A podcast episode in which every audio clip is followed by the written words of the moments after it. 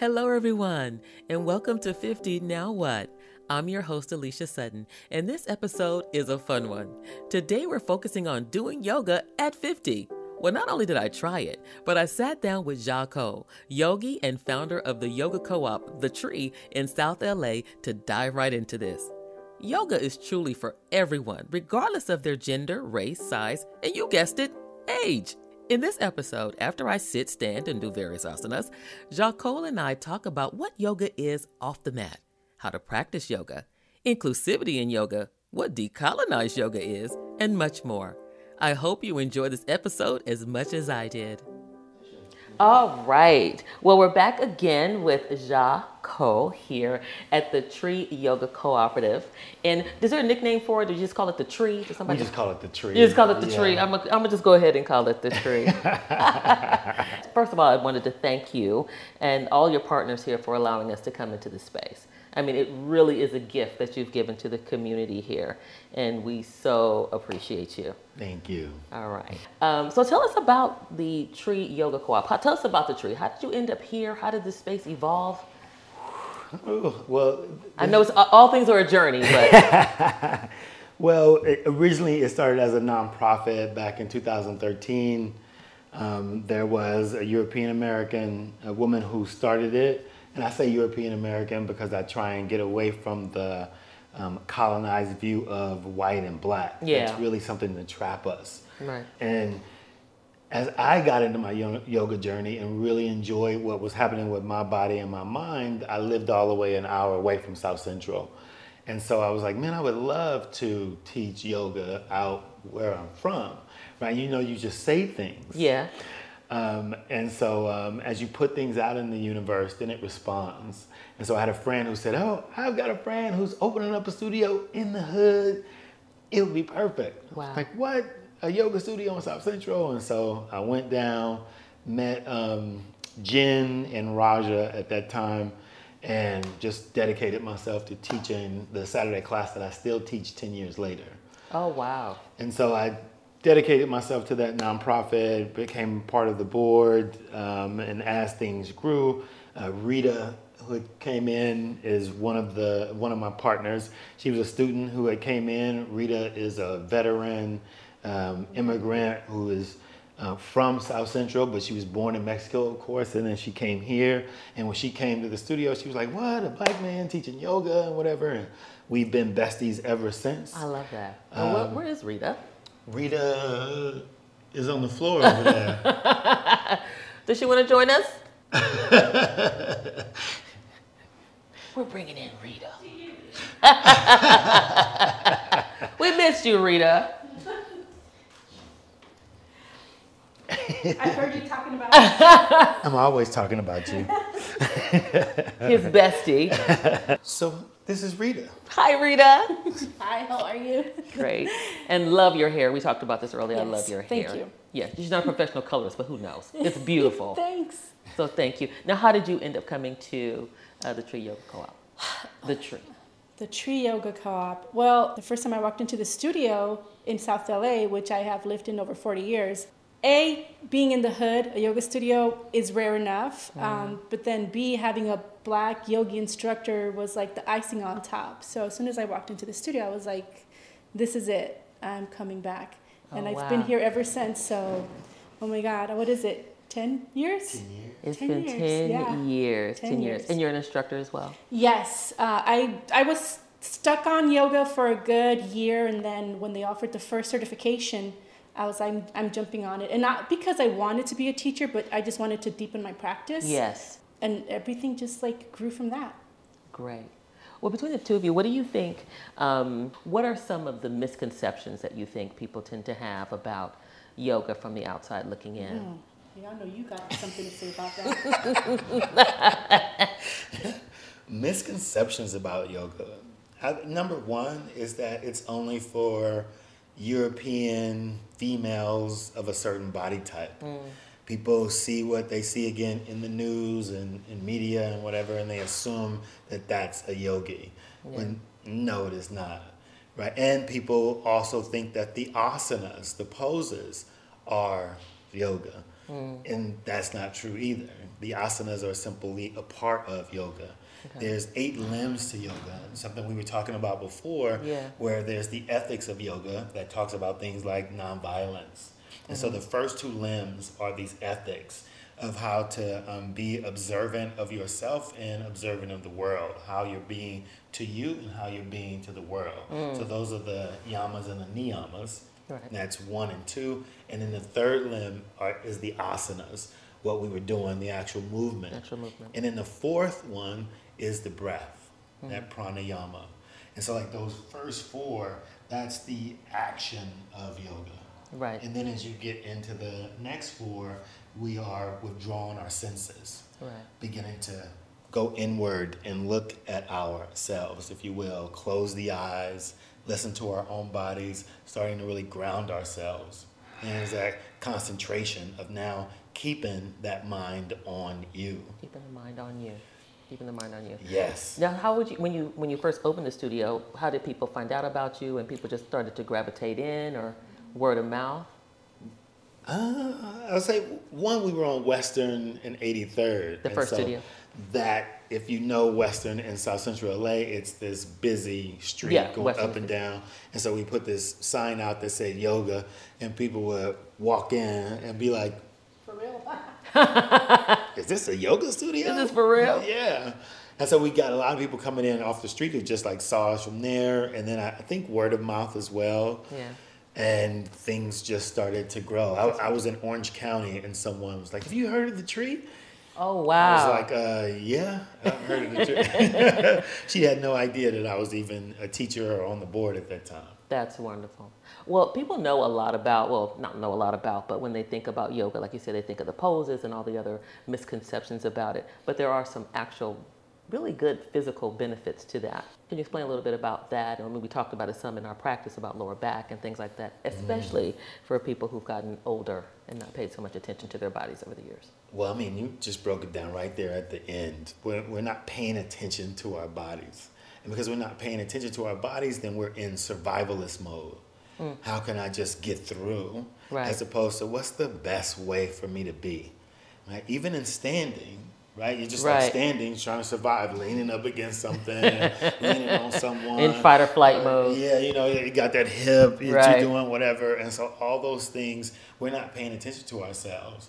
If we begin to start paying attention and finding that alignment, like where's the proper place for my shoulders to sit so I'm not hunched over and now I'm causing issues in my back.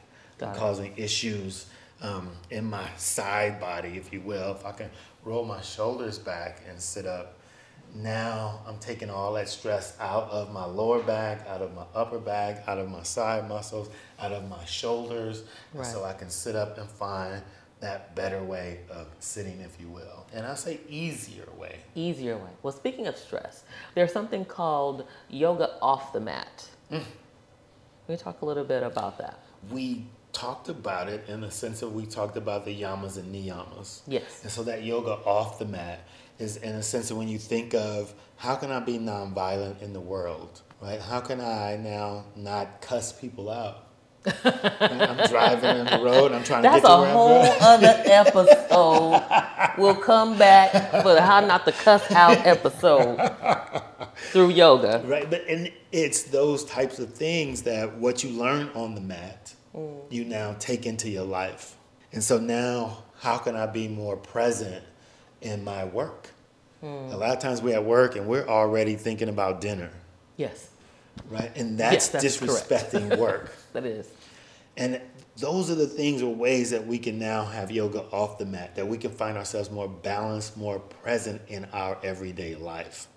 That's the sneaky part of yoga that I love, is because you start hearing these different things of what I need to do while I'm on the mat, and then you start recognizing like that'll carry over to work, mm. to home life, to shopping, if you will, Right. Just getting what I need as opposed to what I might desire.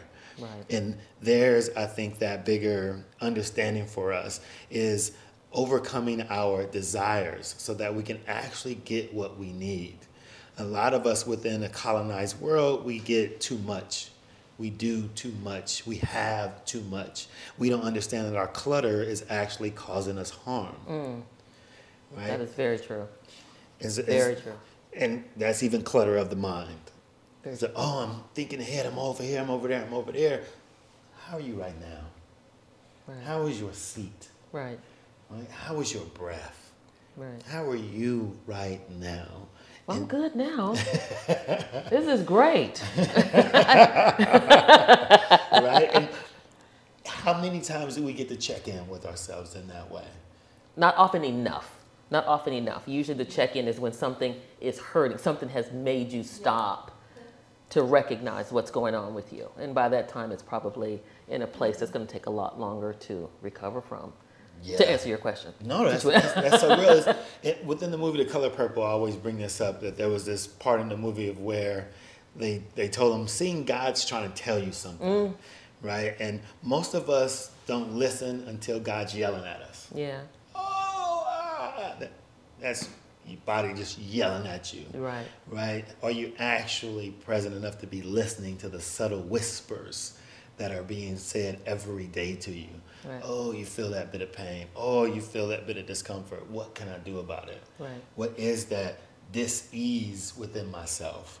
And if I can listen to it at that low level, then I don't have to get to the point to where there's a full-on fight. I know that's right. I needed that in my early 20s. I did, I did, I did. Well, what does inclusivity mean to you? Because you have a. Me. Yes. Me. What is Oh, inclusivity? Give it to us, Rita. Inclusivity literally means the inclusion of everything and everyone. Um, I think all philosophies, all bodies, all cultures, and being able not just to facilitate, specifically in a yoga class, facilitate the movement, but also that cultural connection, you know, where you don't want to be dogmatic about. Um, a yogic philosophy, and you know that our cultures intertwine throughout history, They do. and so bringing that here, um, that's inclusivity to me. I love that. I can't think of a better, a better way to explain it. No, that's why I gave it to her. I mean, Re- Rita embodies what it is that we do here, which is decolonized yoga. It's in a sense of people think like, oh, well, yoga in a sense is just from India and so on and so forth. And what we teach is that no, yoga is an indigenous practice that comes from every ancient culture. Wow. And Very it- true. even Rita's tattoos. I love it. it's new. It's, It's a work in very, progress. Very, very new, and it's a work in progress. Um, yeah, and it, it, it just takes so me good. back to my culture of the people who lived in Anahuac. And so the necklace represents a lot of hands actions upon the earth, the heart, your intentions, and the skull in the center. I know it's sometimes people are like intimidated by it, but it's literally life and death and mm. death and life because that's ultimately what we're born for is, you know, to pass on and enjoy life while we're here. I love that. That is wonderful. Well, one last question, and it's a. I hope you like this question. Let's say you had a magic wand. If everyone, you you were able to take the root and just throw it all over the world, and everyone is doing this yoga practice, how would how do you think it would impact them individually, and also how would it impact us as a global community? Ooh. Deep. You you went deep like you went down to the very reason why we do this. In the sense to to really go at white supremacy, if you will, is to truly go at self love. Because colonization and white supremacy is division, is separation. And yoga teaches that love of self. And when you truly understand who you are, now I see myself. Ah, Now I see myself. Now I see myself. And once everyone can see themselves in the eyes of everyone else, then there is no more racism. Mm. There is no more supremacy. Right? Because it's not even to say that there's just white supremacy. There could be black supremacy. Yeah. There could be um, Mexican supremacy. Mm-hmm. There could be whatever it is that the ego now believes that it's in charge makes someone dangerous. Mm. And the more people do this, the less dangerous they are, the more loving they are. And theirs are Shangri La, if you will. I love that. Shangri-La. How about that? I think that is beautiful. Thank you so much to both of you. I have appreciated your time, and I think that everyone has something to learn from yoga. It's something about how it touches into your spirit and how that light starts to radiate out and bring people in. So again, thank you so much. Come on, Root. Come on. Come on. I love it. The tree is wonderful. And where are you located? We are located on uh, 60th Street, and cross streets are Central and Slauson in the heart of South Central Los Angeles, um, previously known as the Jazz Alley, a little bit up north. So, um, anybody familiar with South LA, Slauson and Central should be like a quick, I know where I'm You'll at. know, you'll know exactly where you Yes. What's our address? Oh, our address is 918 South 60th Street, and we're in the Beehive campus. So look up Beehive campus, and you should find the Tree Yoga Cooperative. And you'll love it. It's like a hidden gem. It's It a is a, hidden- Shangri-La. A It hidden is a Shangri-La. hidden oasis. It's a hidden yes, oasis right here in the center of South Central Los Yes. Angeles. Yes, yes. Thank you again for your time. Thank you so much. Namaste. Thank you for listening to 50 Now What? Make sure to follow us, rate, and share the show. Make sure to follow me on Instagram for continuous updates at 50 Now What Podcast. That's 50 Now What Podcast. This podcast was produced by Rainbow Creative with producer Matthew Jones and producer and editor Sean Leviashvili. I love working with this team. To learn more about making a podcast for you or your business, visit them at rainbowcreative.co.